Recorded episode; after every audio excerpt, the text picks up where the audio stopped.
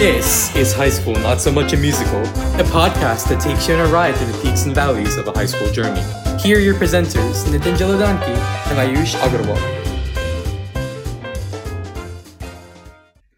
Hello, everybody, and welcome back to a new episode of High School Not So Much a Musical. Today, we're joined with one of my friends, Tanvita Kotla, who recently got into WashU at St. Louis. So, Tanvita, could you please describe a little bit about yourself because you're just a high schooler like the rest of us? Just sort of tell us about your journey and how you got into doing medical at Washington St. Louis.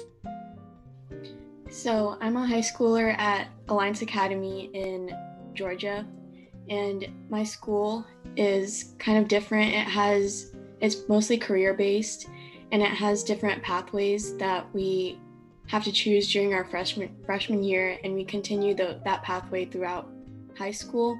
And usually we get a certification at the end.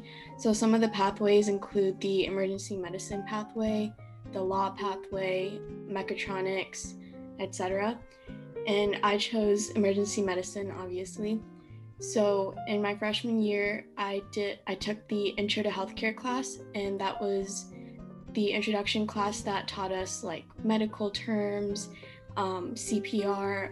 We got CPR certified certified in our freshman year, and it's kind of like an introduction to the background of medicine. So not like actual anatomy and physiology, but more like how hospitals work, insurance, um, HIPAA rules and regulations for all professionals in the healthcare field. And then in my sophomore year, I took the um, essentials healthcare class. So that's what you would probably think of if you think of a healthcare class. It's the anatomy and physiology behind um, medicine. And we learned about the different body systems, what they do. And then basically, those two classes were kind of giving us the background and information to go into the emergency medical responder pathway. And that class is in our third year. And that's when we get our first certification. So um, through that, we have to learn about different ways to treat patients and its actual patient care. And we learn about um, different diseases, conditions, um, diagnosis, diagnoses that we could give to patients in the field, and then how we would treat them with medication or procedures that we could do in the pre-hospital setting. So that was that's basically the course that everyone takes if you're going to emergency medicine. Um, but for a select few individuals, there is an emergency medical technician pathway, and that's what I'm in. So that's the fourth year course. So as a senior, you get to do that course and you actually get to go out into the field, ride ambulances, and you get to one on one see what's actually going out in the field, going on in the field, and we get to interact with real patients, real hospitals, real paramedics. And it's a really great opportunity to see all those things as a high school student because for people that aren't sure if this is what they actually want to go into, um, that's a huge deal. And it can really make or break your future. And I think it's a great opportunity for high school students to have that. But yeah, that's kind of my background to healthcare. I mean, I was interested in healthcare for a long time before that, but this really solidified it and made me confident in my abilities to pursue pursue medicine. So I did apply to WashU and that's one of the top pre-med schools in the country, so I'm hoping to get my education there and pursue medicine afterwards through medical school. Yeah. Thank you for that. Um, now we get now we like now we know a little bit more about you and like your career path that you took in high school. So the question I have for you is that since like your school has connections with local hospitals through the career matching program that like you sign up for um, in your high school, could you please talk about your internship um, at the hospital near you and like what are some of the main things you've learned and how it shaped you as a person?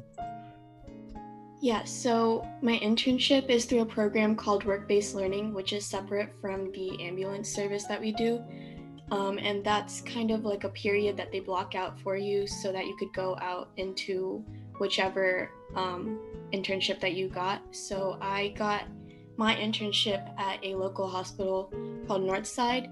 Um, it's it has locations all over Georgia, but I'm doing the Forsyth County one, and basically for the people that got that internship, we had to apply to be part of the Northside internship group. But for the people that got that, you get four different rotations throughout the school year. So it started in August and it's going to end in May. So my four rotations were labor and delivery, the laboratory, um, oncology, and cardiology. So I started in the labor and delivery unit for the first three months, and I got to see um, vaginal and cesarean deliveries, and it was a really cool experience because I don't think normal teenagers, high schoolers get to see birth happen, but I got to see that. It was really an interesting experience. Um, but basically, what we do is what we did in the labor and delivery unit was I just shadowed the nurses. The nurses are really the ones that see most of the patients because the doctors usually come in at the end to just help deliver the baby at the end and then that's it. They just leave. But it was really cool seeing what else the nurses do. They take care of the mom before um, she goes into labor. They take care of her while she's while her um, while she's getting dilated, and they give her her medications and all sorts of stuff. So that was the labor part. But um, within my labor and delivery rotation, we had two different rotations. So I also went to um, mother baby, which is basically the care that they have after the baby is born.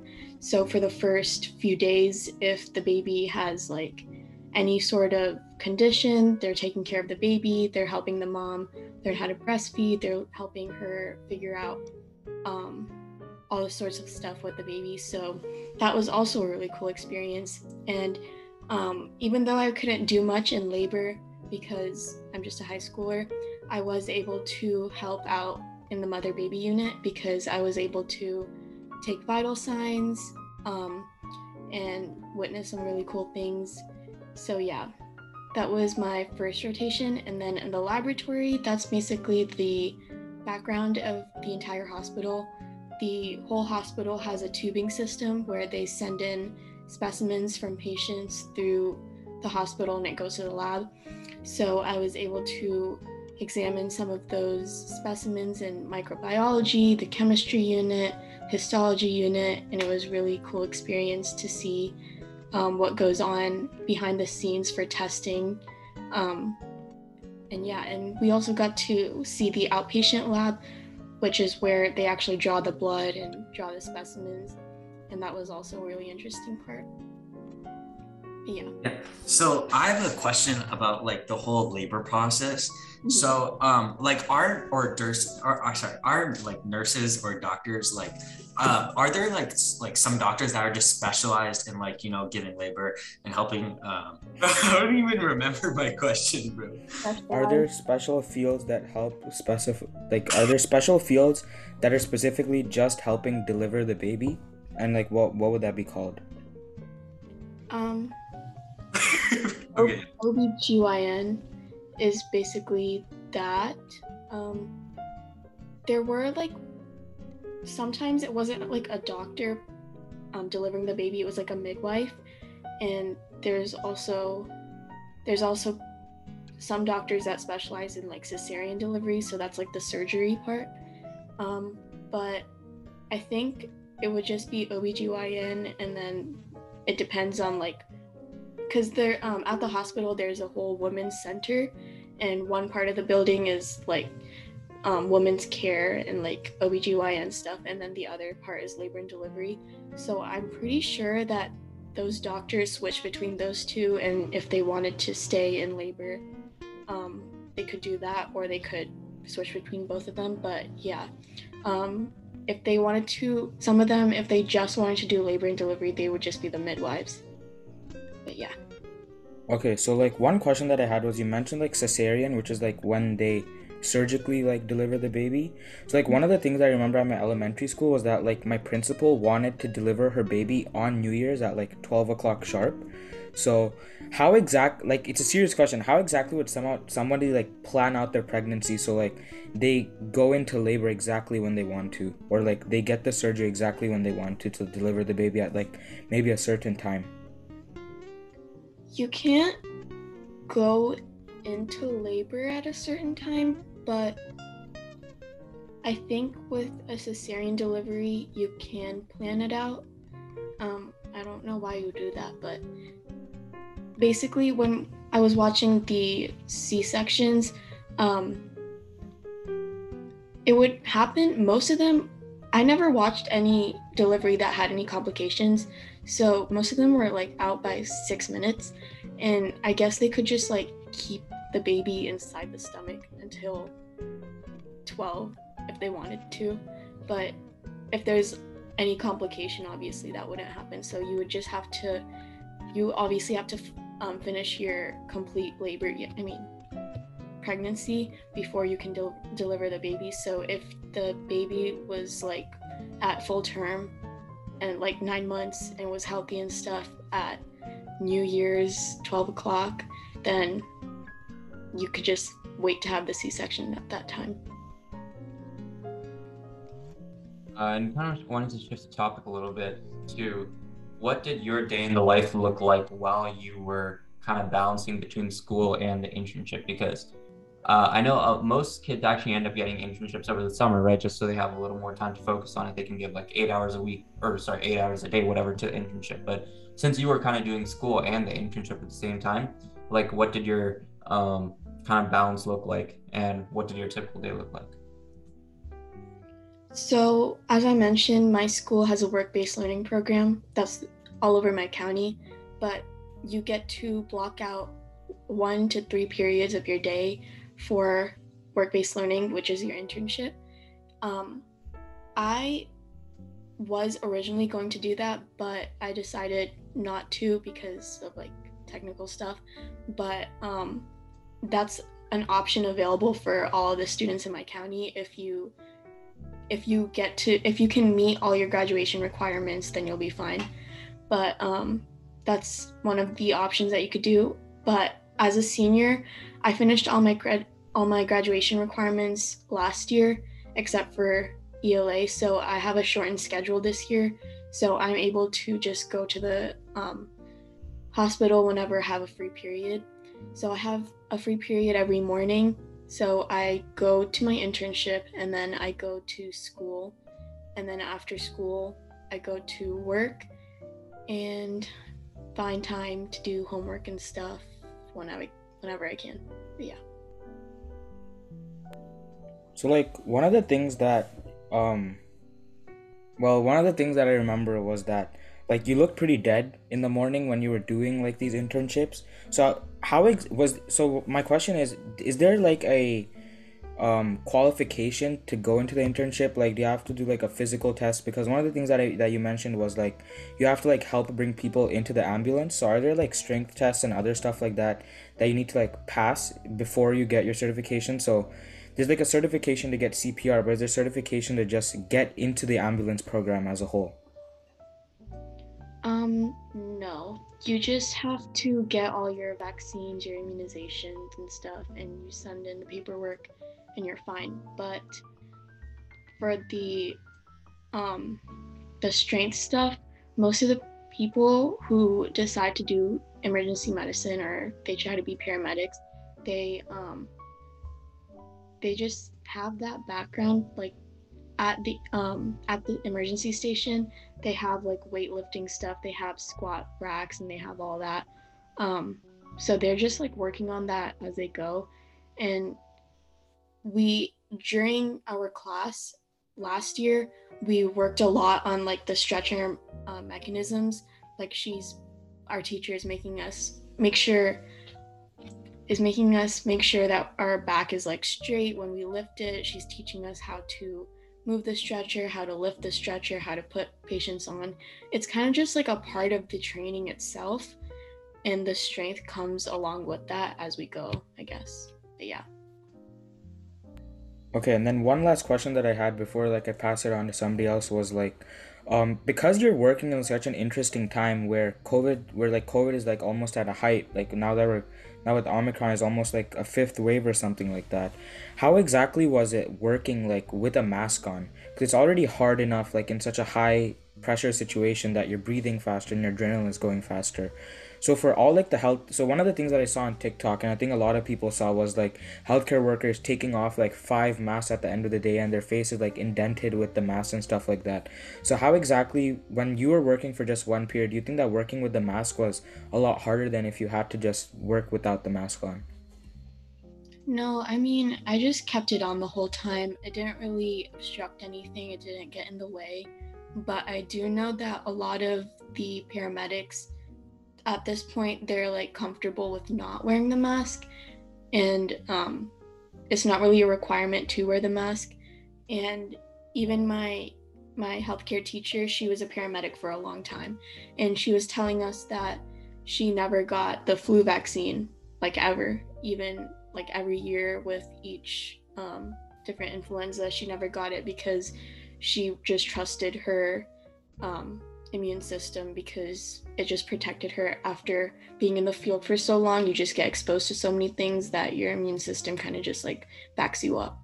But I kept my mask on and it didn't really get in the way. And I think I'll continue to put my mask on, but it's not really a requirement. It in the pre-hospital setting it's not really as big of a regulation as it is in the hospital like at the hospital you have to wear a mask that's a requirement but yeah yeah. So the next question i have for you is based off of like what you mentioned at the start of this podcast and it was that like um, you had this like career direction program whenever you entered or when you became a freshman in high school. And i like there's public schools here that do the same thing. Like my my close friend he um, he's doing he's doing a business program in his high school. So like he, he was a freshman last year.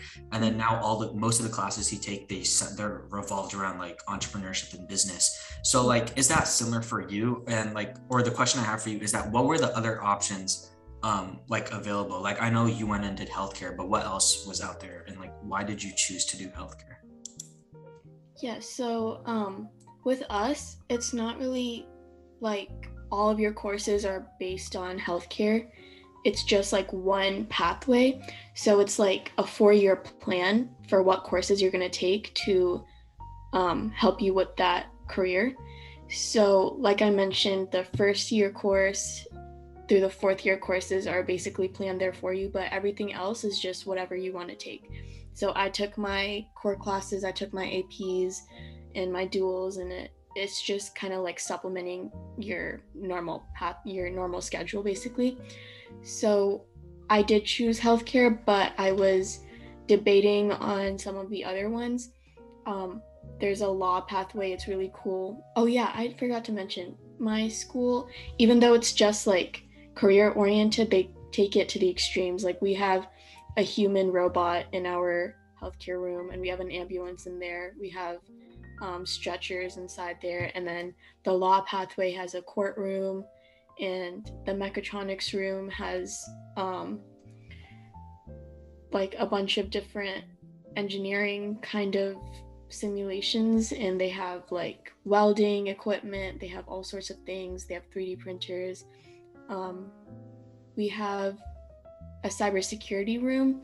Um, oh yeah, that's a really cool room. They have like a bunch of computers in that room, and apparently one of the things that they do is they all get on the computers and they try to hack each other, and that's kind of like one of their training sessions, I guess. And there's we have aerospace. There's airplane simulators in there. And what else is there? I think that's all of them. But okay. Um so if you didn't have like this career direction program to kind of guide you into med, do you think you would have still ended up in med with like other guidances like taking like AP courses like biology and like that kind of using that to discover your passion for med and like would your extracurricular activities besides this program would still would they still have been structured around like biology and yeah i've been interested in healthcare since i was like five years old. It's always been what i wanted to do. And um yeah so i have a bunch of healthcare oriented extracurriculars even like outside of my school ones and that includes HOSA. I don't know if you guys heard of HOSA, but it's kind of um, a healthcare based organization, and I'm the vice president of my chapter at my school for that. So, through stuff like that, and there's also like a club called EMS, which is also an emergency medical services club. Through those two, I feel like I still would have ended up in this pathway. But that's kind of like, that's kind of what I've been working towards for my whole life. So I think it's just something that I'm kind of stuck with now. So like before we get into some more questions, like we know like our cat our conversation with most of our guests are like super super like formal and it's like really hard to like ask them to like change topics and stuff. So I was wondering if you had any questions for like the three of us because you are, you're obviously like a year older than us, so you have a lot more experience with high school. So if you just had any questions for us, it would it would be great to answer them. All three of us can just go around and answer them.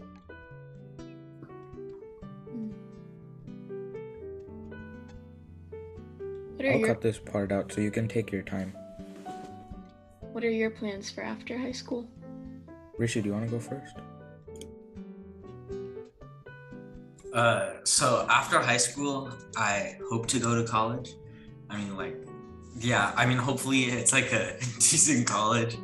But um, yeah, I want, like, in college, I want to do something like um, along the lines of like combining biology with technology or biology with technology and like engineering. But yeah, that's what I want to do. Ayush. Biotech, huh? Um, my friend actually has. Do you have iGEM in California? Uh, I don't think so. Uh, we have a lot of.